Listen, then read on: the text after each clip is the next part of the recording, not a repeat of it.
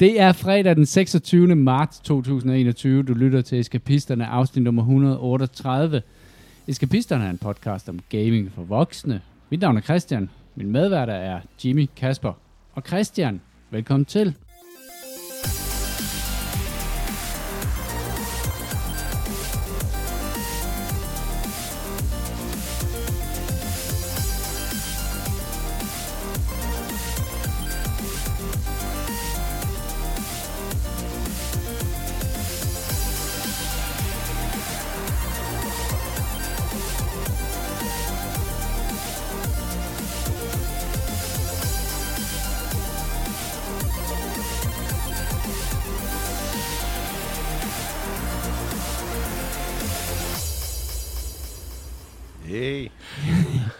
Christian, du er lige fløjet ind ad døren for 30 sekunder siden. Cola i hånden og en klar mikrofon. Ja, sådan er det. Brandvarme mikrofoner og en iskold cola.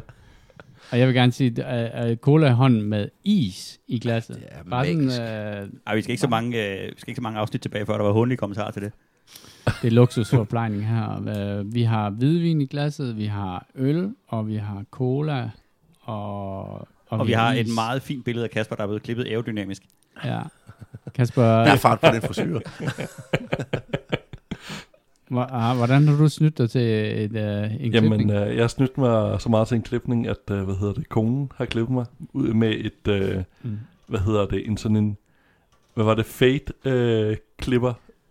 Sådan ligesom en sådan, hvor den varierer længden på det hoved man sætter på, så man ligesom kan lave en fading, så jeg får en rigtig frisyr, der er fart på.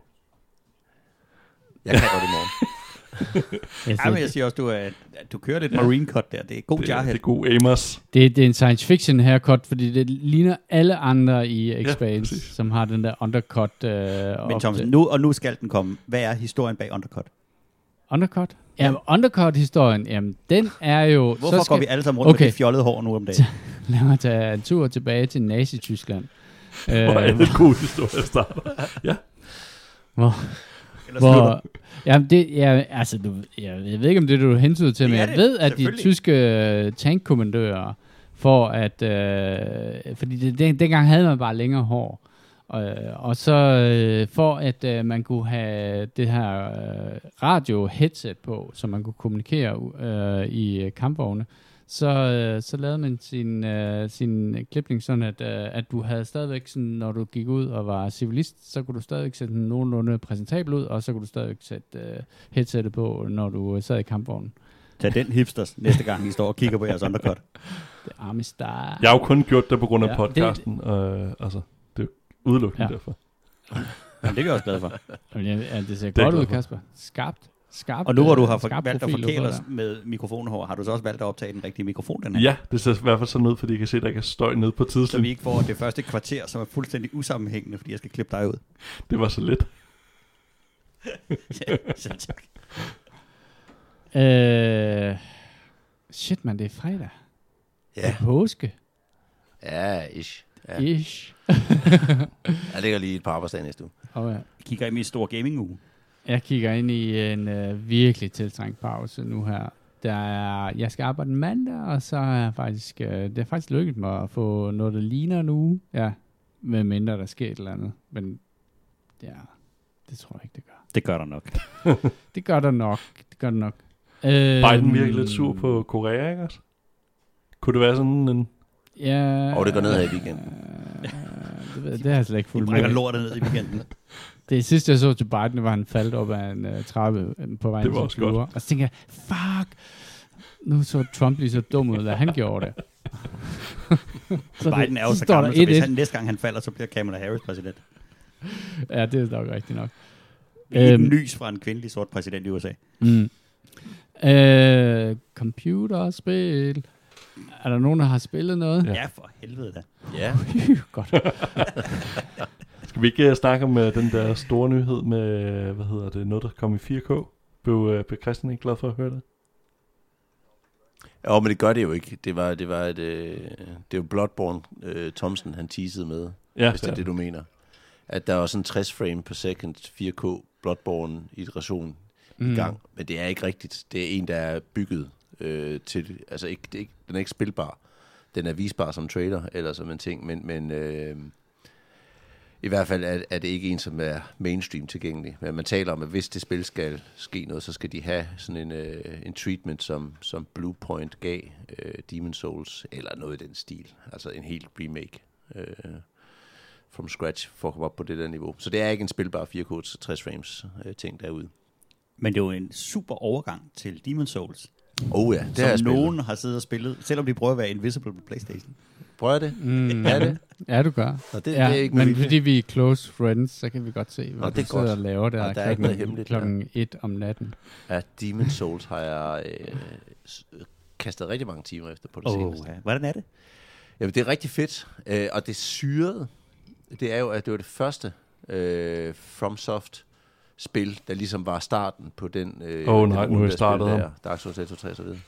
Nu er vi startet med. Men nej, det er fedt, og det kommer bag på mig, det er det første, fordi der er så mange ting i det, hvor jeg tænker, at det er sgu ret next level shit. Men jeg tror også, de der Bluepoint, der har remasteret det, har ikke bare remasteret det, de har også udviklet en lille bitte smule på det. Der er kommet sådan et nyt secret area, hvor du kan finde et eller andet også, hvor der er, altså, det er et ret vildt spil. Men det er ret tro mod den oprindelige, siger man. Jeg har aldrig spillet den oprindelige, så jeg aner det ikke. Det ser sindssygt smukt ud. Og så er det... Jeg troede, fordi det lå før Dark Souls 1, 2, 3, at combat ville være ret clunky. Altså noget, du ved, parry, eller hvad hedder det, block, og roll, og hit. Men det er ret dynamisk. Har du spillet det originale? Aldrig, nej. Men det er et vildt spil. Fordi der er... Det er jo bygget op fuldstændig som alle de andre. Altså på mange måder. Især på Dark Souls-serien ligner det ret meget. Der er ligesom, jeg tror, 4 eller 5 verdener, eller sådan et eller andet.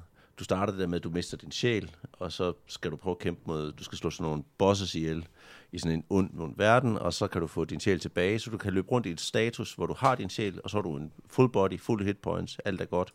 Eller hvis du har mistet hvis du bliver slået ihjel, så mister du din sjæl.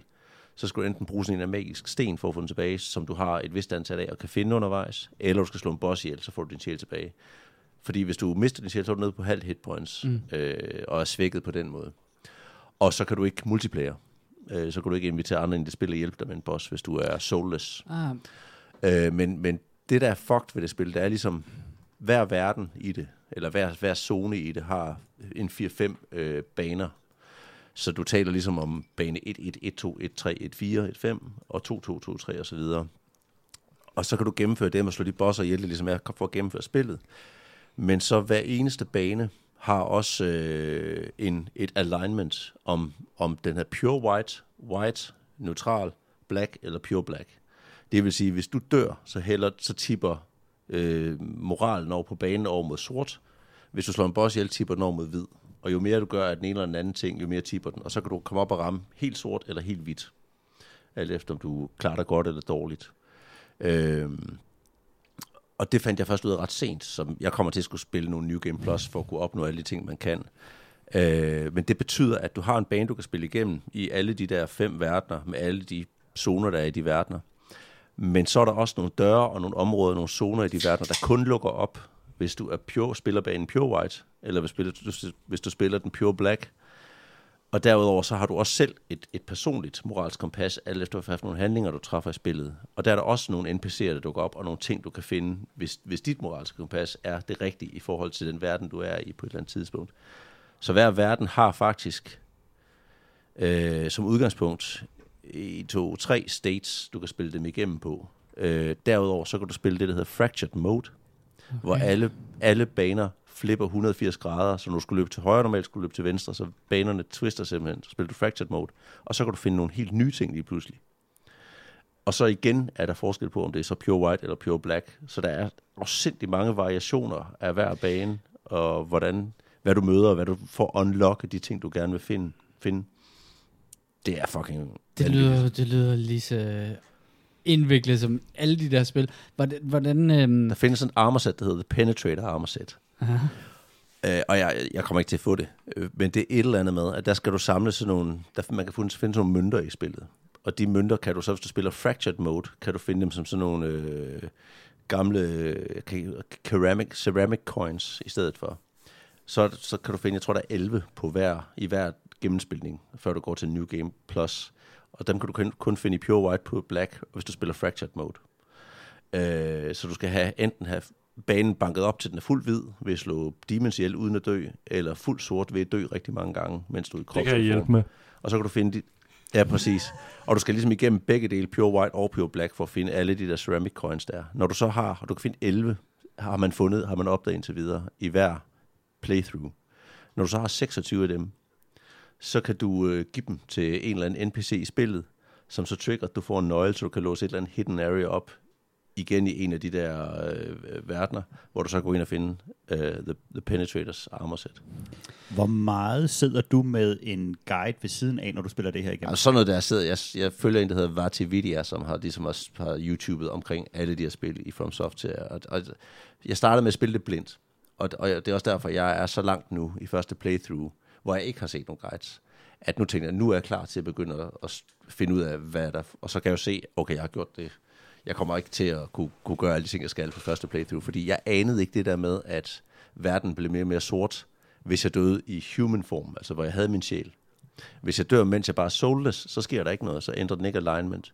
Så jeg er bare, hver gang jeg er død, fordi jeg mister halv hitpoint, så bruger jeg en der sten til pop, så jeg kommer på fuld liv igen og bliver til menneske. Det har jeg gjort hver gang, altså brugt rigtig mange af de der gems på det, men det er virkelig dumt. De siger, at det første, man skal gøre, det er, at man skal i den der central hop, level up hop, man har, der skal man lade sig dø, inden man begiver sig ud i verden, så du kun svinger det der moralske barometer, alt efter hvad du foretager dig i verden. Det er et vanvittigt spil. Men det er vanvittigt sejt, og lige så svært, som jeg havde drømt om. Jeg kan jo genkende til utrolig meget af det, du siger, fordi at jeg er blevet fuldstændig besat af at spille Dark Souls Remaster. og jeg drømmer om det om natten, og jeg har lyst til at spille det, når jeg står op om morgenen, og jeg skynder mig hjem for at arbejde, og det er meget, meget få ting, der afholder mig fra at tage switchen med på arbejde, og lade som om, jeg laver noget, mens jeg sidder og spiller mere Dark Souls. Så det lyder som om, det skal jeg også prøve på et tidspunkt. Ja. Og det er helt sindssygt så meget, at det læner sig op af den samme formel. Fordi du kom lige ind i dag, og så sagde, det ligner Bloodborne. Fordi alle menusystemer, alle baggrunde, alle skrifttyper, alting er fuldstændig det samme. Combat-systemet er anderledes, fordi det er meget, meget mindre aggressivt, og det er meget mere reaktivt. Men stadig ikke meget familie med hinanden. Ja, fuldstændig. Det er bare et reskin. Altså, det svarer til at kalde FIFA for et helt nyt spil. Og det er en fantastisk oplevelse. Altså, som spiloplevelse, der skal man give sig selv og spille de der FromSoft. Men jeg udfordrer virkelig til at være, hvem fanden har spillet det spil igennem for første gang, uden at vide noget, og så sådan gået i gang med at finde de der ting. For en af de ting, som de gør rigtig, rigtig meget i Dark Souls, så er det, der er ikke så meget af det, man blev udsat for i Bloodborne med, at du kommer gående, og så bliver du skubbet over kanten. Der er ikke så mange af de der dødsbaghold. Til gengæld i Dark Souls, der er der vanvittigt mange ting, som ikke er tilgængelige, hvis du ikke ved, de er der. Der er en væg, du skal slå på i en 5 km lang tunnel, og inde bag den, der ligger dit save point. Hvis du ikke finder den, så kan du ikke save der. Og der er også, hvis du kommer op og skændes med en af NPC'erne, jamen, så kan du ikke få nøglen, og så kan du ikke komme videre, og så kan du ikke unlocke den her sidequest og alle mulige ting. Men du kan altid gennemføre main story, uanset hvor meget du fucker op i resten. Det kan du på alle spillene. Ja, det kan du godt, men især i Dark Souls her, der kan du gimpe dig selv så meget. Altså hvis du kommer til at trykke på den forkerte knap, når du står foran din armorsmith, for eksempel, så angriber du ham, så bliver han hostile, og så vil han ikke forge dine våben på noget tidspunkt i spillet. Og så kan du aldrig nogensinde gøre dine våben bedre. Og sådan nogle ting, det forklarer spillet bare intet om. Til gengæld så har den også en funktionalitet, hvor at der er mange af de der NPC'er, dem skal du vide præcis på hvilket tidspunkt i storyen, at du skal slå dem ihjel. Fordi ellers så skaber det en eller anden usandsynlig kompleksitet for dig senere, men det fremgår ikke tydeligt andet, end at der er kæmpe mange negative ting, hvis du kommer til at slå en NPC ihjel på det forkerte tidspunkt. Og det overrasker mig virkelig, fordi når man kigger på Dark Souls, så er det jo et gammelt spil fra 2011. Det er ikke super pænt, især fordi det kører på Switch-grafikken. Men den kompleksitet, der ligger bagved, det samme som du forklarer omkring Demon's Souls, er enorm. Altså, vi taler tit om systemer, endelige systemer, og kompleksiteten i det her spil, altså baneopbygningen, hvordan systemerne virker, hvad for et monster du møder, afhængig af, hvad for noget tøj du har på et givet tidspunkt, er absurd. Der er en bestemt boss, man skal slå ihjel, hvor at man skal have løst et bestemt område. I det område skal du have snakket med en NPC, at have valgt at gå ind i deres covenant for at få en bestemt ring. Hvis du ikke har den ring på, når du går ind i bossfighten, så instant dør du. Uden forklaring. På noget tidspunkt. Det er jo bullshit, jo. Altså i min verden er de der ting, hvor den ikke telegraferer en eller anden form for, hey, man kan regne det her ud. Og hvis du følger med i loven og sådan noget, så kan du se det godt. Spillet forklarer jo en del til dig, fordi der ligger de der marking på jorden, og på et tidspunkt kom jeg her til, hvor der så stod, den forklarer hvordan bruger du gestures, hvordan styrer du dit kamera og alt muligt. Kommer du godt stykke frem i spillet, så står der treasure med store bogstaver på gulvet. Så skal man være en lille bit smule forsigtig, når Dark Souls skriver treasure eller shortcut eller sådan et eller andet til dig. Og ganske rigtigt, når du kommer ned, så bliver du bare munket fuldstændig sindssygt. Jeg skulle slås med en af de der bosser, og så havde jeg godt nok læst, den var lidt svær, fordi når man skal ind i arenaen, så får du noget fall damage. Mm. Så jeg sådan sniger mig hen til det der sted, og så tænker jeg, okay, nu lander jeg, så skal jeg lige holde øje med, hvor den der stray demon, den kommer fra, fordi så kan jeg lige, måske skal jeg lige dodge, måske kan jeg godt nå at drikke en orange juice, de der Estus flasks, inden han kommer, og så ryger man igennem det der gulv, og så falder ned, og så laver man den der tunge superhelte landing, og mens han sådan er ved at rejse så langsomt op, så kommer der bare et sværd på størrelse med en lastbil, sådan, wong! Og så tænker jeg, så prøver jeg bare igen. Ja. Altså, vi snakker jo om det der med, om der er nogen mennesker, der spiller det her spil uden en guide. Og det minder mig lidt om de gode gamle dage, når man fik et spil på sin Amstrad 464, og så snakkede man med folk i skolegården om, hvordan man skulle løse det her, fordi dengang var spillet også mega svære. Og det er sådan en, for mig at se, at det er sådan en tilbagevenden til den der skolegårdssnak der, hvor der er et eller andet form for samtale, der foregår uden for spillet, hvor at man prøver at finde ud af, hvordan fanden det er, man skal angribe det her spil, hvordan man poker det her og der og sådan noget. Og spillet er lavet med vilje så ugennemskueligt, at du bliver nødt til at tage sådan nogle midler i brug. Altså, jeg ved ikke, om der er altså... Men jeg spillede 30% af spillet, vil jeg tro, jeg igennem, før jeg begyndte at tjekke nogle ting. Og det havde jeg det rigtig fint med. Det var rigtig fedt at gøre det. Og så begår man jo de... Altså, så lukker man de blindgyder og de nogle veje undervejs i spillet. Men der er ikke nogen skade sket. Man kan stadigvæk spille det igennem. Du opnår bare ikke alle sidequests, du får ikke alle NPC'er unlocked, og du får ikke alle ting. Sådan er det. Og det er jeg rimelig meget i fred med, selv med completionist, fordi jeg ved, den kører de der NG Plus-modus. Du ved, hvor mange gange du skal spille det igen. Ja. Så det er jeg ikke så bange for. Så nu hvor jeg sådan er cirka kommet 30% ind, og tænker, okay, nu vil jeg lige begynde at tjekke nogle ting. Fordi jeg godt tænker mig, hvad skal der til for, at jeg får den spil, som jeg ved, at jeg kan få. Hvorfor kan jeg ikke få den der ting, jeg skal bruge for at købe den? Mm.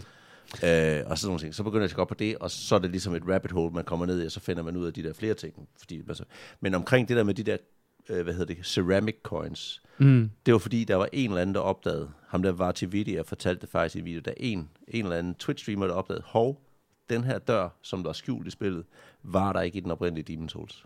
Og så begyndte communityet på sådan en Discord-channel, og alle sammen, okay, hvad kan den dør? Kan det være, så er der nogen, der troede, er det så den dør, der åbner op til den dør i Bloodborne, der ikke kan åbnes, og sådan et eller andet, hvilket det overhovedet ikke er. Går vi ind i Old Yarnham nu? Ja, og så begyndte man at lede efter, hvordan man kunne finde en nøgle til det. Og så var der der var den første til at finde en af de der ceramic coins i en af verden, og den var der ikke nogen, der havde set før, man kunne ikke finde noget use til det. Og så gik man på jagt efter det.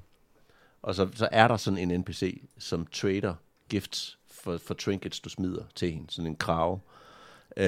Og så prøvede man at give dem hende, og så fandt man ud af, i det øjeblik, man gav 26 af dem, efter man havde ligesom fundet dem, så gik alle jo hele communityet i gang med at undersøge, hvordan man kunne finde de der. Så fandt de, okay, pure white, zone 1-1, der ligger der ceramic coins, der, og sådan noget.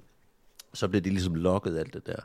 Så der er jo et community, der laver den der skolegårdssnak, bare i hyperspeed. Er du med på den der samtale, som den er, eller ser du den sådan... Ser den bagefter. Okay. Da jeg spillede Bloodborne første gang, det var ved release. Jeg købte en PlayStation 4 kun for at få Bloodborne i sin tid. Og der spillede jeg det uden at kunne google noget, uden at vide noget. Og det betød, at jeg powered through. I hele min første gennemspilning kunne jeg jo ikke lave det der parry move, fordi det havde jeg bare ikke fattet. Og jeg overlevede så meget for at kunne gennemføre spillet, at det var latterligt. Og der kunne jeg heller ikke multiplayer dengang. Jeg er ikke sikker på, om det var en lige så stor ting helt i starten, da det var ude. Mm. Så der var rigtig mange ting, jeg ikke vidste, hvordan man gjorde, så jeg powerede bare igennem det. Og så begyndte der at komme nogle ting på nettet omkring det senere, men det var også en fed oplevelse. Giver det dig værdi, at der er den der evolution i forhold til, hvad man finder ud af, og alle de der hemmeligheder, som optræder i spillet. Jeg havde ikke brug for med Demon's Souls at opleve det fra scratch, fordi det er et spil, der er udgivet for mange år siden. Jeg vil bare gerne spille det og gennemføre det. Så det var, jeg havde det, var helt i fred med fra starten, og jeg vidste på et eller andet tidspunkt, ved at opsøge, hvordan jeg ligesom opnår nogle ting, finder nogle ting og sådan noget. Jeg skal stadigvæk slå bosserne ihjel, jeg skal stadigvæk klare banerne. Det er nok for mig. Hvis nogensinde, når for eksempel når Elden Ring udkommer, så håber jeg at få det day one og kan spille det blindt. Ja. Det vil være den fedeste ting. Og så må jeg fuck op alle steder, jeg kan fuck op. Og så lærer det. Og nu har du fået din PlayStation 5. Ja, Christian. Jeg har. Tillykke med den. Til almindelig hverdagspris. Ja. Var det sådan et eller andet? Jeg har... En eller anden grund har jeg abonneret på den der... Der er sådan en side, hvor man får en e-mail og en sms, når der er en stok i danske butikker. Var det den vej rundt? Det var Facebook-side. Okay. Det Facebook-side, der hedder PS5 Restock. Ja. Som er sådan et aktivt forum, hvor folk de tuder helt vildt meget. Og folk de sviner hinanden helt vildt meget. Når de og så kommer nogen, vil du købe en? Drapperdronning. Ja, altså, nu har jeg fået en sidste. Nu er der droppet Bilka. Jeg nåede at få en. Jeg fik den sidste. Det er det der metagame, der er omkring at få sin konsol, som måske er lidt mere, det er næsten mere spændende, end at rent faktisk at få den. Ja, der kommer en gang imellem drops. De kommer faktisk jævnligt, hvor der så lige er 100 til salg i Bilka, eller 100. I dag har der været til et drop i Power med den digitale model, med 100 af de digitale var så sat i dag i Power. Det er med masochistisk at bruge vildt lang tid på at få fat i en PlayStation, for så at spille Demon's Souls på den. Og du kan ikke straffe dig selv mere, jo. Nej, og det er jo det, altså... Er du snart færdig med din PlayStation 5, så jeg kan få den? Men det, altså, man stopper jo nogle gange i spillet og står og kigger, ligesom man gør i mange af de der spil, som jeg tænker, det gør man garanteret også i Cyberpunk, som jeg ikke har spillet nu eller ikke har hentet nu, men jeg har købt det faktisk. Hvor man skuer ud over de der vister og tænker, hold kæft, hvor er det smukt, det her spil. Altså, hvor er det vanvittigt flot, det man ser på. Og det er en vild konsol, og den støjer ikke, ligesom en PS4 gjorde. Den støjede simpelthen som en støvsuger, når jeg spillede nogle tunge spil. Især da vi spillede det der, det der Warhammer-spil, Inquisitor Martyr. Martyr, ja. Det, der døde jeg på PlayStation. Ja. Men så der er ingen tvivl om, man kan mærke, det er en meget, meget stærkere performance. Og jeg er glad for at have fået den nu, men jeg har ikke så mange spil på den nu, og der bliver jo ikke lavet så mange. Der er ikke så stort et push at spille ud til den, fordi de har ikke kunne følge med og lave den. Og det kommer nok først om nogle måneder, begynder der at blive pushet ud, tror jeg.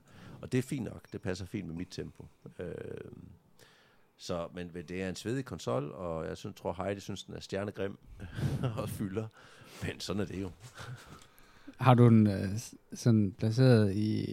Prime and Center. Ja, den står bare lige til højre på gulvet på den der stand ved siden af fjernsynet. Ja. Så hun spurgte, om PlayStation 4 kan pakkes væk, og det har jeg sagt, nej. Hvorfor det? Tænker du på? Det er contentmaskinen. Men PlayStation 4... Jeg pakker jo heller ikke det mindste barn væk. Men du kan spille alle dine gamle spil på 5'eren.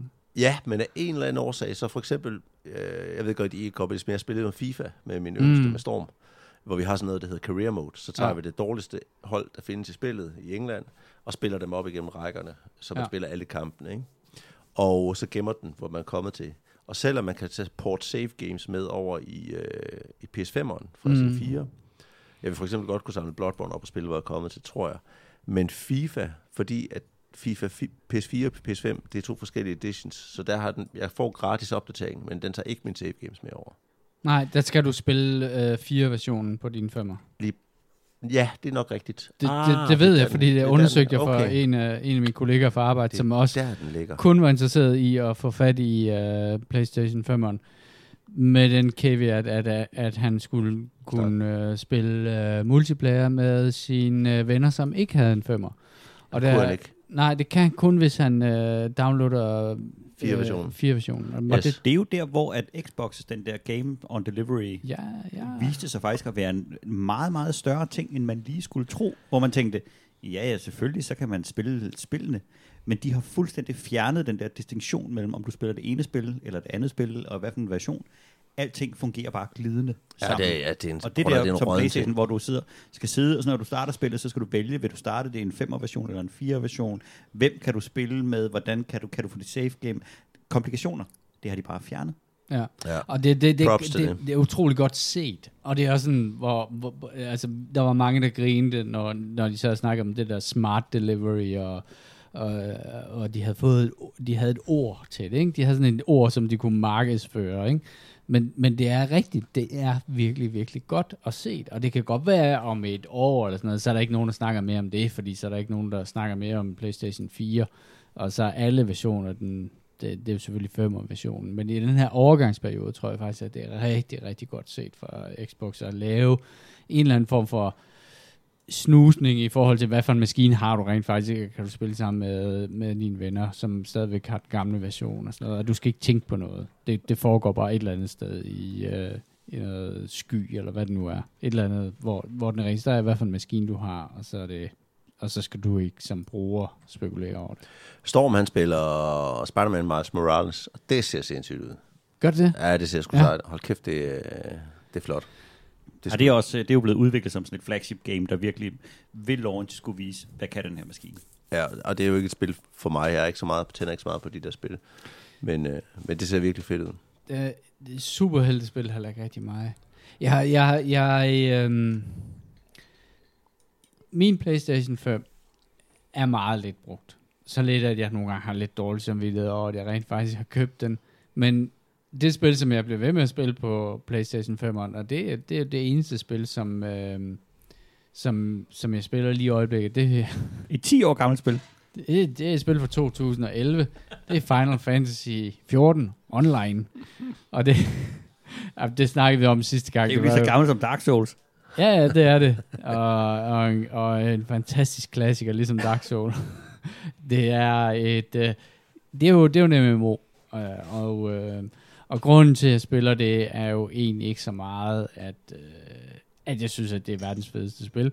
Det er fordi, at det er et spil, som fungerer rigtig godt, når man skal sidde og holde øje med, at ens hundevalp ikke skider eller pisser på gulvet. Fordi så kan du lægge controlleren og løbe ud, og så sker der ikke så meget med det. Men jeg må indrømme, at jeg har... det er ofte det, jeg starter op, fordi at der er sådan en mindlessness over det. Det er meget, meget nemt at spille, og det er meget, meget lidt krævende af din hjerne, fordi det fortæller dig hver eneste gang, at du tager en quest, at du skal tage herhen, det her område her, så skal du slå 5 af dem der ihjel, og så skal du løbe hen tilbage, og så... Men det er sjovt, fordi med det, vi talte om før, så sagde det mig, mens vi sad og snakkede om det, slog det mig. Square Enix er på den her måde præcis det modsatte af From Software. Mm, From Software forventer, at du løber panden imod en mur 1000 gange, mens du kæmper for at finde ud af, hvad fanden er det, der gør, at jeg ikke kan det her, eller hvorfor er det her for svært, hvad er det, der gør, at den her udfordring ikke kan lade sig gøre. I Final Fantasy, der er ingen udfordringer. Du bliver ikke engang ført, du bliver trukket ved næsen igennem alting, og det der med, at hvis du spotter et eller andet på dit kort og går over og tænker, hvad er det herovre? Men den er ikke unlocked endnu. Dit kort er bare stendødt, der står sådan nogle zombier og stiger ud i luften, indtil at den her quest bliver aktiveret, før du overhovedet kan tale med dem. Du skal ikke prøve at tage nogen form for initiativ, du skal bare følge med. Grunden til, at jeg blev ved med at sidde og spille det, er, at jeg har hørt, at storylinen skulle blive virkelig interessant. Og det er jo sådan latterligt at sidde og spille noget på forventet efterbevilling. Ja, på forventet efterbevilling af, at det bliver sjovt lige om lidt. Og det kan jeg også godt se, det irriterer mig også, fordi jeg tror også, at der er sket ret mange ting i spil, og den måde, som open world-spil fungerer på, det der med at fjerne alle de der ikoner der, fjerne den der on-rail fornemmelse der, som du har, ligesom aktiverer. Jamen, der har det jo sådan en Dark Souls-feel med, det bliver sjovt om lidt. Men det er ikke sjovt nu. Ja, det er sjovt, når du har slået bossen ihjel. Det er sjovt, når du er færdig og kan lægge det væk. Ja, men det er bare sådan... der er et eller andet mindlessness over den form for måde at spille på, når man kommer virkelig ballert hjem. Altså fuldstændig ballert i hovedet. Og det ved jeg godt, Christian, så sætter du dig og spiller Dark Souls. Men for mig er der et eller andet, at jeg bare kan sidde sådan og ruminere over dagens begivenheder, mens at mine hænder og min hjerne laver noget, som svarer til at sidde på ved kasselinjen i Føtex. Altså, som ikke kræver særlig meget. Og det vil være sådan det samme, hvis jeg lagde mig ind i sengen og så en eller anden comedy-serie eller sådan noget, som bare... hvis jeg genså Friends... Jeg har lagt nogle timer i Final Fantasy der, og belønningsmetoden i det er jo fantastisk. Altså, det er jo ren slotmaskine, hvad du skal gøre det her. Så får du en bling-bling, og der kommer noget dopamin i hjernen, og som afslapning, og som hvad skal man sige, rekreativt spil, er det jo fantastisk. Ja, nu er det også mit første sådan, virkelig sådan indblik i, hvad Final Fantasy er for en størrelse, og og jeg ved ikke, om Final Fantasy 14 Online er lige præcis det indblik, der viser det bedste billede af, hvad Final Fantasy er. Det tror jeg faktisk ikke, det er. Fordi jeg så, at PlayStation har 7'eren, Final Fantasy 7 i sådan en remake-version.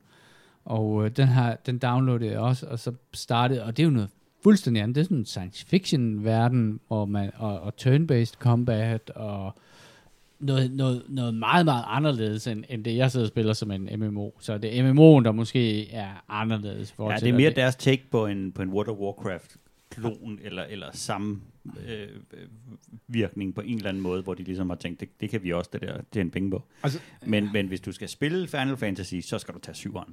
Det er en klassiker. Er det den, jeg sidder... Det er Pride and Joy. Ja, okay. Er det den med Cloud og det store firkantede sværd og sådan noget? Præcis. Ja, okay, godt. Jamen, den her, jeg har downloadet den, og så kan det godt være at hoppe ind i, men jeg er jo ikke til sådan noget japansk anime i virkeligheden. Det er jeg bare ikke. Siger du med 1 million timer i Final Fantasy? Nej. Det er det mest cutie-poo kawaii-spil. Altså, det er jo helt absurd. Ja, det er det. Men nu har jeg købt det både på PC og på PlayStation. Jeg har stadigvæk omkring 40 timer tilbage, og så får vi se, hvor lang tid, hvor højt op i level jeg bliver. Jeg er level 42, tror jeg. Jeg kan virkelig anbefale dig at prøve at kaste nogle timer i Final Fantasy 7'eren der. Det er jo et PlayStation 1-spil originalt, som er blevet gendesignet fra 97. Og det er bare et hamrende godt spil. Mm. Men det er en singleplayer og story-driven, og du er kun dig selv. Jeg kunne ikke drømme om at spille, hvis det ikke var lavet i en remake, fordi det ser nej, det var kastanjedyr dengang, ikke? Ja, det ser dårligt ud. Kasper, hvad går du og... Jamen...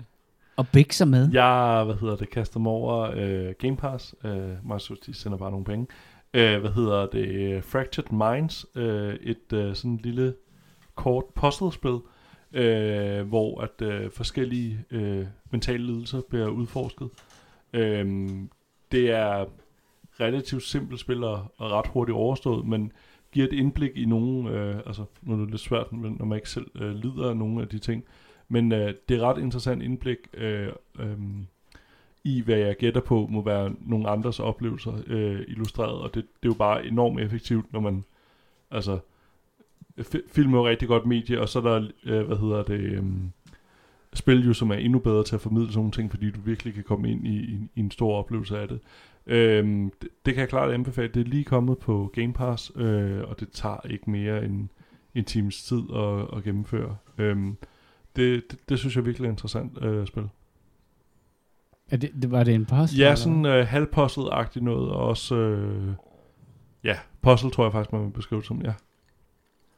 Mm. Jeg sidder og kigger på en video. Jeg kan overhovedet ikke genrebestemme det. Det ligner lidt horror. Ja, men jeg blev faktisk lidt skræmt først og tænkte, fuck, det kommer jeg aldrig igennem det her. Men du er så god til gyserspil. Men jeg powered through it. Jeg havde også en golden retriever lige ved siden af mig, så hvis det blev for farligt, så havde jeg... Emotional support animal. Og hvis vi lige skal tage en update, en Valheim-update, så var jeg så heldig i dag, at jeg havde en halv fridag, så jeg fik lov til at logge ind, mens Lea passede hunden. Og jeg har fundet ud af, hvor at det... Hvad er vi nu? Fjerdeboss? Moder bor. Ej, nu skal vi på eventyr igen. Og jeg kan bare mærke, når jeg kommer ind i det her spil, der hver eneste gang, jeg logger ind i det, og får, jeg skal lige have en time, eller sådan noget. Shit, hvor er det et godt spil. Fordi for mig er det jo lige nu på tipping point, på det der med, jeg har været væk fra det så lang tid nu, at når man først har været der, det er et giftigt sted at være, fordi at så er det et stort skridt tilbage. Du fik heller ikke investeret så meget i det, jo. Ej, selvfølgelig kommer jeg tilbage. Jeg skal også være med til at slå moder ihjel. Men så bliver jeg sikkert hooked igen. Men nu, og der er flere af mine venner, der begynder at komme på også, så man skal jo bare logge over på serveren. Det er et godt spil. Jeg håber virkelig, når vi står i slutningen af året, at det er kandidat til årets spil, fordi det burde det være i mit hoved, med alle de stunder, det har givet os. Men lige nu er der, hvor jeg kan mærke, at okay, det kunne jeg faktisk godt slippe lige nu. Christian, for fanden. Det er skuffende. Men det er rigtigt nok, altså jeg kan jo også se... Du er motoren på vores casinobåd. Det som jeg kunne... Altså i de første, de der 2 uger, hvor at det bare var Valheim, der kunne jeg jo se hver eneste, når jeg kigger på min Steam-friend-liste, at mængden af mine venner, som spillede Valheim, var jo nærmest 1-1. Altså dem, der var online, de spillede bare Valheim. Og dem, der ikke gjorde, var ikke dine venner. Nej, de blev sorteret fra. Nej, dem slet ikke bare. Men i dag, når jeg kigger ind på min friendliste, så er folk hoppet tilbage til de spil, som de plejer at spille. Det plejer at se dem spille. Og det, er det en Pokémon Go-agtig ting? At den der magiske uge der, eller 2 uger, der var? Ja, 2-3 uger eller sådan noget. Ja, det ligner så nok lidt op, at det ikke, fordi det er meget, meget early access spil på mange måder. Og det er jo et af de der spil, hvor du selv skal skabe indholdet. Og når du ligesom har bygget den der kæmpe vikingehal, og du har... Hvis man nu har power through og har taget alle mobsene og ligesom lavet alting, jamen så skal du selv skabe alt indhold derefter. Mm.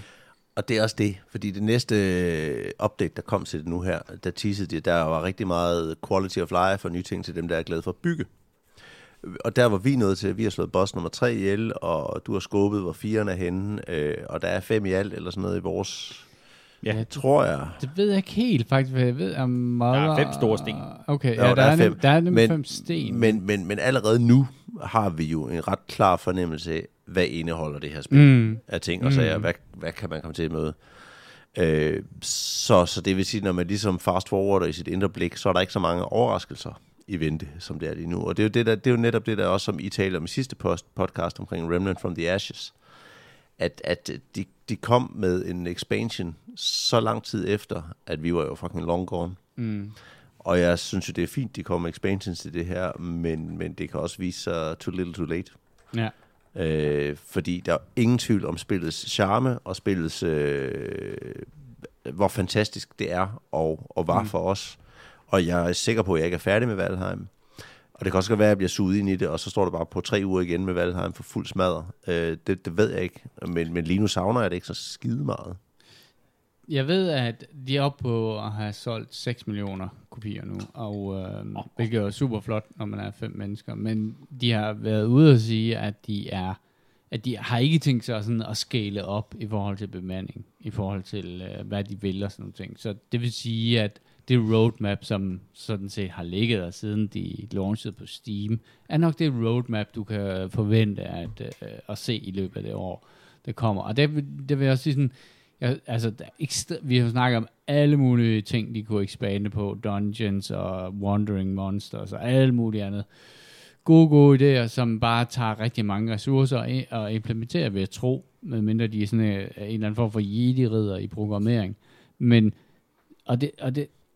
der tænker jeg lidt nogle gange, der har det sådan med de her early access-spil, at det kan også godt være lidt en forbandelse at få dem i early access. Fordi at du tjekker ind, og når det så kommer i final version, så kommer du ikke til at spille dem, fordi så har du egentlig set det i sådan bits and pieces. Jeg kan huske, jeg havde det på samme måde med Hades, som jeg har ejet i 2 år, eller sådan noget, den stil, og tjekket ind en gang imellem lige så, nu er der kommet en ny opdatering der, og sådan noget.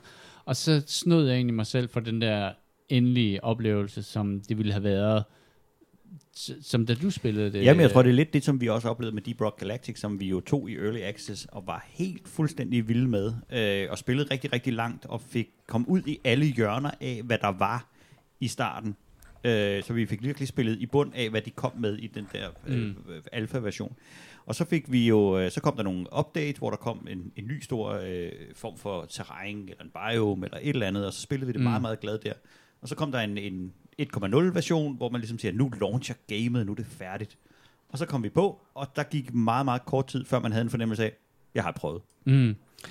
Og man skulle virkelig, virkelig krasse i kanten af din behovspyramide, for at finde noget, der ikke var noget, du havde prøvet før. Men der, hvor Valheim er anderledes, jeg frygter den dag, hvor de siger sådan, nu har vi lavet et eller andet grundlæggende om, så bliver du nødt til at generere en ny verden.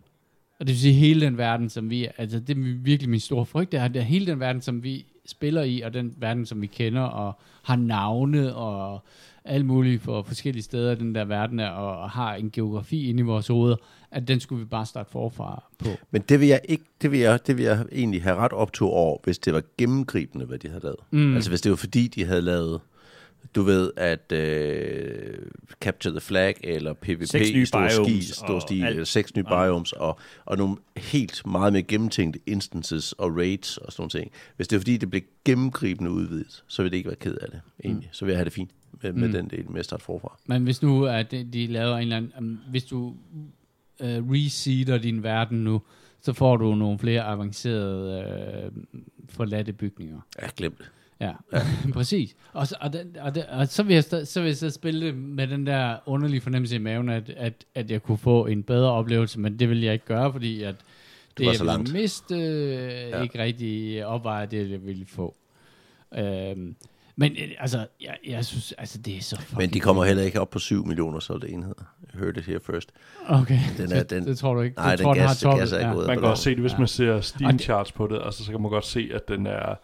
sådan for nedadgående, altså rimelig kraftigt. Ja. Jamen, det kan godt være. Altså, det er også ret pænt gået, 6 millioner. Ja, er du gal, mand? Ja, det er super flot, men det var lidt, hvad det var. Ja. Og det er jo på alle mulige måder et fuldstændig vanvittigt spil, men der er ikke særlig dybt. Nej. Altså, hvis du spiller et spil, og så tænker jeg skal ind, og så skal jeg finde ud af, hvordan kommer jeg videre, og så løser jeg det næste, så kommer jeg videre, og så kommer jeg næste. Så løber du hurtigt tør med spillet. Du skal selv skabe historierne i det. Og prøve at tænke det fantastisk, hvis man fandt ud af, okay, at så, når man havde nået til endbossen, så åbner op, så var der en helt underverden nedenunder, man kunne udforske eller et eller andet. Det kunne, men nogle helt andre ting og sådan noget. Det ville være fedt med det. Det er sådan noget revolutionerende, der vi skulle til for at... Jeg tror, dybden ligger i bredden. Altså, det er... Og det sociale. Ja. Og det er filosofisk sagt, det der. Ja, og det der med, man kan sige, om noget er... Du ved, det gode ved det her spil er jo netop, at det er stadig hyggeligt for mig at tage op i bjergene og finde en eller anden forladt bygning, bygge den op og lege, at jeg er bjergbestiger, og jeg for ikke at undgå at fryse ihjel, skal jeg...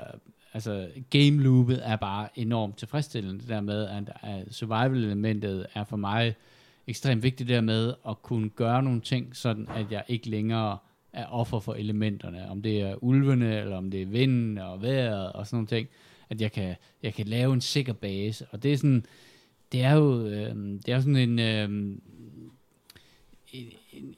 sådan en primal lyst i os alle sammen, om at have det trygt og godt, som den spiller ind i, og det er altid fedt at komme tilbage til den der, fordi du kan altid bare gå 2 kilometer til højre, eller nord, eller syd, eller vest, og så har du nøjagtigt den samme situation igen, hvor du så ligesom skal generobre terrænet, og sørge for, at du er sikker i det der område der, og det er sådan et super tilfredsstillende loop, som jeg godt kan se, at jeg kan blive ved med, og synes er hyggeligt at komme ind i.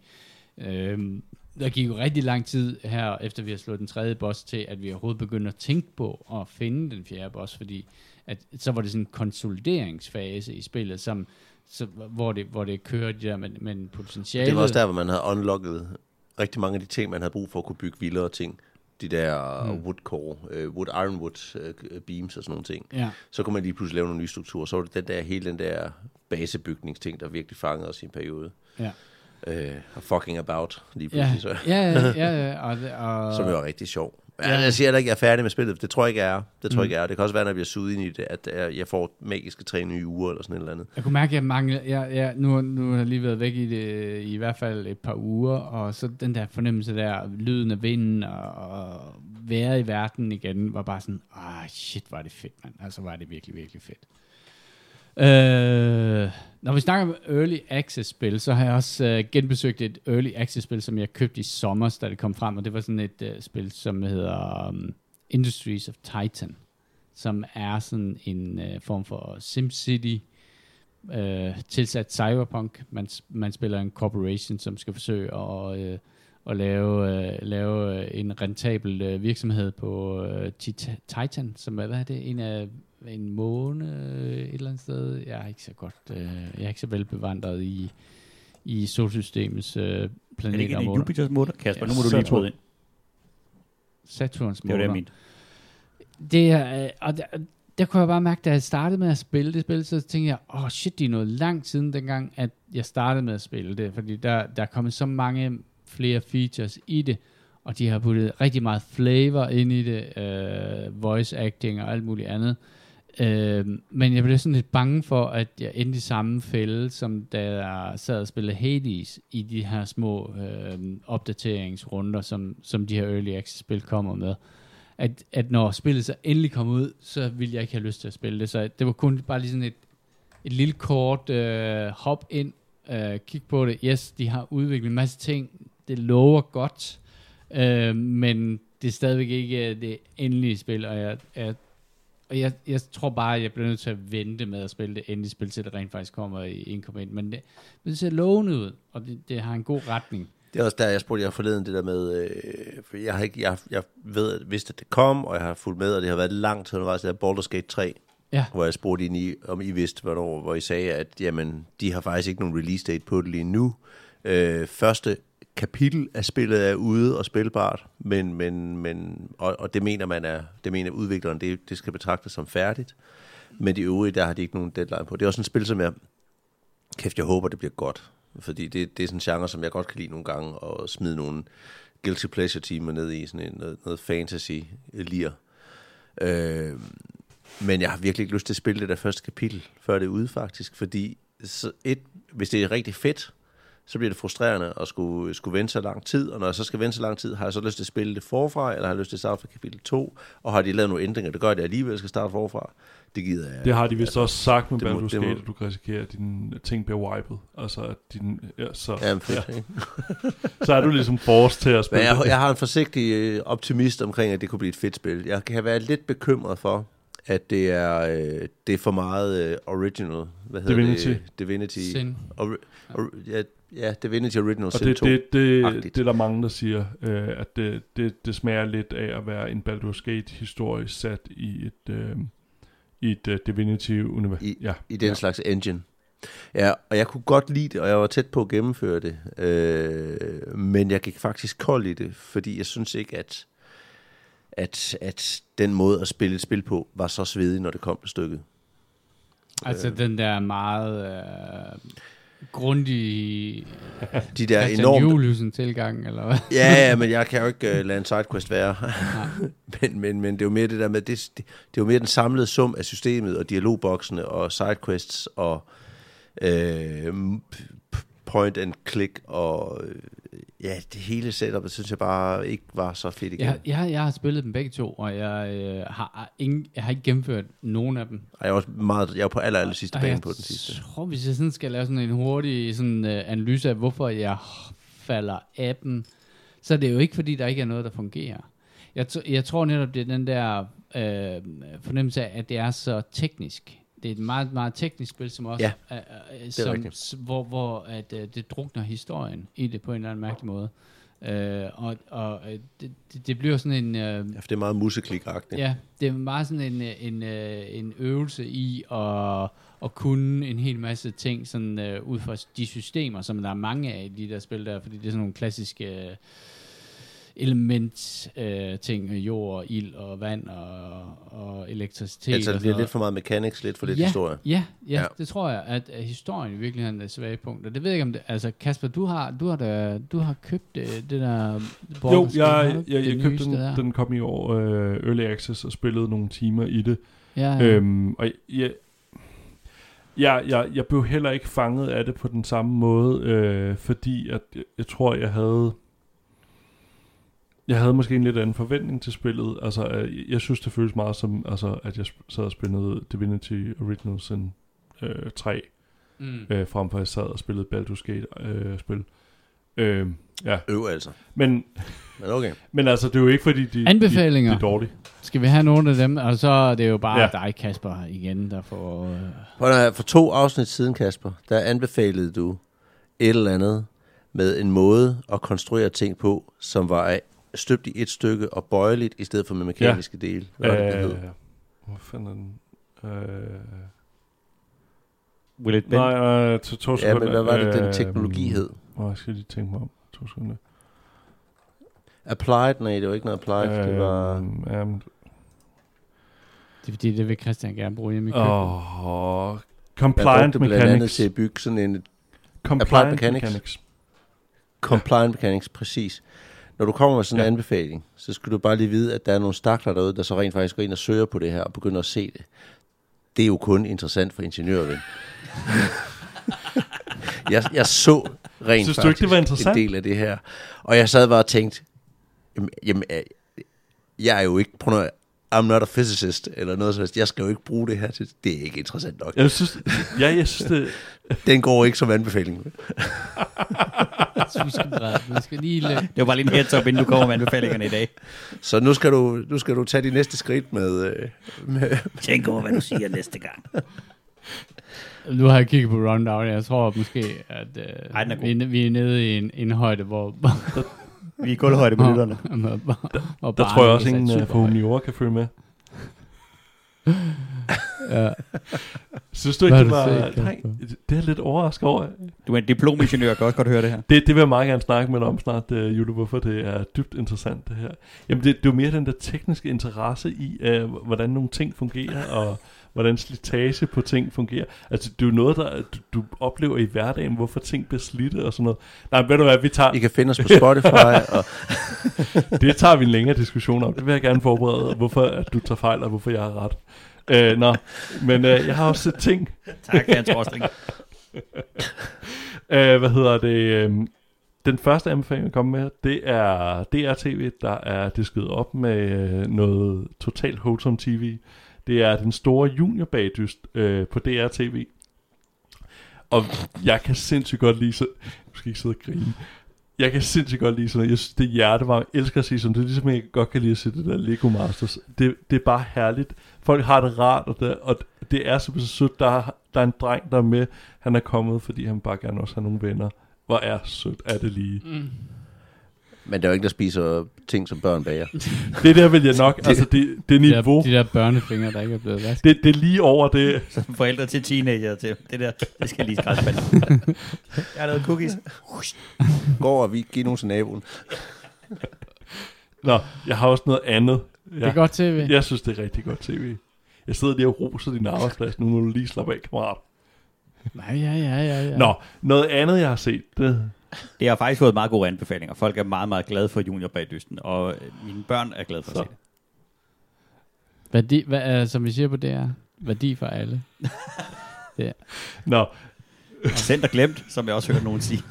Det har du aldrig hørt mig sige. Nej, det har jeg aldrig hørt dig sige. Det er nogle andre, jeg kender der bare. En anden anbefaling, jeg har, den hedder Q Into the Storm. En toparts dokumentar på HBO. Som handler om den der QAnon, ting der. Og det er bare en stor kop konspirationsteorier, hvor man lige har skruet op på 11. Altså det er folk, der mener, at magteliten har sex med baby og spiser dem og suger blod op. Jeg er lidt usikker på rækkefølgen på, at de gør de her ting. Og så dykker de også ned i den der Pizzagate, hvor at, der var et voldtægtsrum, der lå nede i kælderen. Det sjove var så, det sted ikke havde en kælder, og aldrig haft en kælder, så det er jo meget fint. Og det fede er, at de der personer der, når de sådan bliver spurgt om spørgsmål, så sidder de sådan dejligt tilbagelændet. Jeg har regnet den hele ud. Det er simpelthen fantastisk, og dykker den jo lige ned et skridt længere ned, fordi de omtaler som 4chan, og så tager de lige... springer lidt længere ned til 8chan, som, nogle af de der mennesker der, det er altså bare, you're in for a treat. Sådan lidt en Tiger King-agtig oplevelse af hele den der historie der. Det er simpelthen definitionen af kældermennesker. Ja, præcis. Ja. Kasper, kan du ikke lige skære ud i pap for mig, hvad er forskellen på 4chan og 8chan, og hvorfor hedder det 4chan og 8chan? Det var vist en... Det startede som, jeg ved ikke, hvad navn... den kom oprindeligt fra, at der var en japaner... Der var ret meget censur på internettet i Japan. Men så var der en japansk studerende, der boede i USA, som lavede det, der hedder 8chan, hvor at man ikke blev ramt af censuren, fordi den var targetet i japaner, men blev sendt fra USA, så der var ligesom ikke noget censur, der kunne ramme den. Og så lidt ligesom Reddit, sådan interesse-chat-form. 2chan, som den originale hed, som var udelukkende japansk, det refererede til den kanal, man skruede hen på, når man ville spille videospil, altså nummer 2 kanal. Og så de ligesom lavede den der 4chan, som bare var, ja, fucked. Men der var nogle faste boards, og så, så var der en, der lavede 8chan, som ligesom godt kunne lide anonymiteten, der var på 4chan, men var ked af, at ting bare blev modereret, og godt lide Reddit, hvor man bare kunne lave et subforum, hvis man havde lyst til. Så han tog ligesom og kombinerede de ting, så der er pædofilboards og alt muligt, white supremacist og alle mulige ting. Virkelig, virkelig forfærdeligt sted på nettet, men det er også noget, den fortæller om. Men det er en ret interessant dokumentar, som jeg virkelig kan anbefale, fordi man sidder samtidig og tænker, altså man får lidt fornemmelsen som den der, var det Lost in the Corner, den hed, eller den der, hvor om de der flat earth folk der, fordi på samme måde, fordi at lige pludselig er der jo nogen, der vender sig mod nogle af dem der, som fortæller de der konspirationsteorier, hvor de sådan, hvorfor gør I det? Jeg har jo sagt, at hvorfor stoler folk ikke på mig? Ja, det er jo ligesom, du ikke selv stoler på nogen, og det er virkelig, virkelig fantastisk, at folk fortæller om do your own research, altså hvor at research er en, der påstår en ting, altså der er ikke noget, der bliver bevist i det her, det er... Hvor jeg har da set den ene YouTube-video efter den anden, og de siger det samme alle sammen. Det er præcis det argument. Ja. Det beviser lige det. Og det er virkelig, virkelig en spændende at dykke ned i. Men samtidig så står man efter at have set den, og på en måde ikke overhovedet på nogen måde klogere omkring det her. Det man står for forklaret, det er omkring de der Q-drops for den der, anonyme, med Q-level security, Q-level clearance, det er, at, at der blev droppet så mange af de der, forudsigelser, og folk har jo ligesom cherrypicket ud dem, hvor at meget sorte sætninger sådan, jamen det er jo det her, og så når de ikke passer, så når det er noget andet, han mener, der sker senere. Og samtidig så virker det også som, at fordi det er en anonym chatform, at der er nogen, der ligesom spiller med på lejen, og ligesom også laver nogle af de der falske beskeder, som det er for Q. Så det er en spændende historie, men det er fascinerende at dykke ned i, men på en måde bliver man ikke så sindssygt meget klogere, men det er fascinerende. Det er fascinerende, og det er også beskæmmende. Ja, præcis. At i oldtiden, der havde man noget, der hed oraklet i Delphi, som kom frem og sagde tvetydige ting, som et stort rige vi går under, og så kunne man ellers tolke på det, og hvis man var spartaner, eller medlem af athenske bystyre, så mente man, at det nok var fjenden, der ville gå under, og hvis man var perser, så mente man, at det var athenerne, der ville gå under. Det er... Og hvis I holdt fast i, oraklet havde jo ret. Ja. Det var det. Der er jo mere tvetydigt, man laver de der Q-drops og sådan noget. Men det er jo de samme psykologiske mekanismer, der er i spil her. Det er jo vores fortolkningsevne i forhold til... Men det er jo Nostradamus om igen, ikke? Altså, som jo sagde virkelig, virkelig mange ting, og så vælger man altså at tage fat i dem, der så endte med at ramme. Det er bare irriterende, at vi ikke er blevet klogere efter 2.000 år. Altså, og så ugebladet laver horoskoper hver uge. Ja. Men at det har fået sådan, at det er blevet en politisk magtfaktor, er alligevel overraskende for mig. Altså, hvis man synes, den slags ting er spændende, så læs lige lidt op på Reagan og hans astrologiske rådgiver. Det var 8 år i amerikansk politik, hvor der ikke blev taget en eneste beslutning, der ikke var clearet med en astrolog.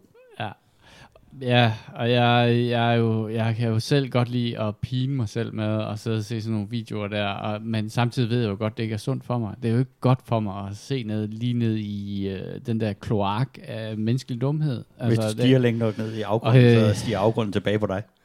Ja, og det er jo det, altså det er jo sådan noget, man kan pille i en lort, og det kan være interessant. Nej, jeg synes, at du undergraver med det filosofiske udsagn.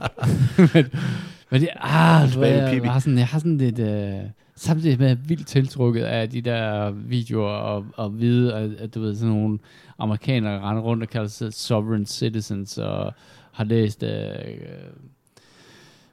forfatningen og mener, at der står et eller andet... Som fanden læser Bibelen. Ja, og det er sådan, det er bare så dumt, altså. Det er så dumt. Det er så dumt. Er der nogen andre anmeldelser, som sådan lige der trænger sig på?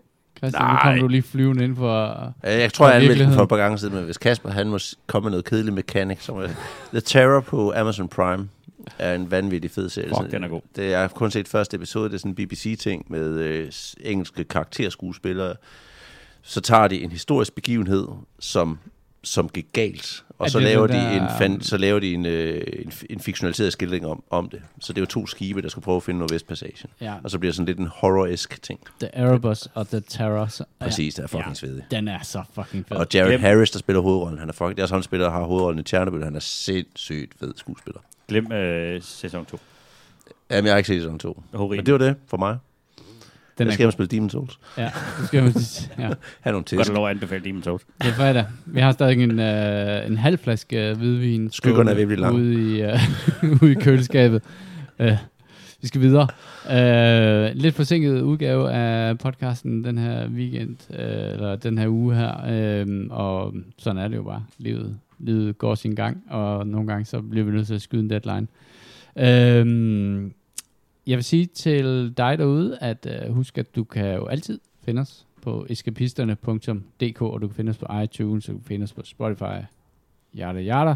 Du kan skrive til os, det kan du gøre på vores Gmail, det er eskapistpodcast@gmail.com, med forslag til spil eller emner, og vi er også på Facebook. Det var alt for den her udgave af Eskapisterne. Hvis du synes, at podcasten er god, så del den endelig med dine venner på vegne af Christian, Jimi, Casper og mig selv. Tak fordi I lyttede med.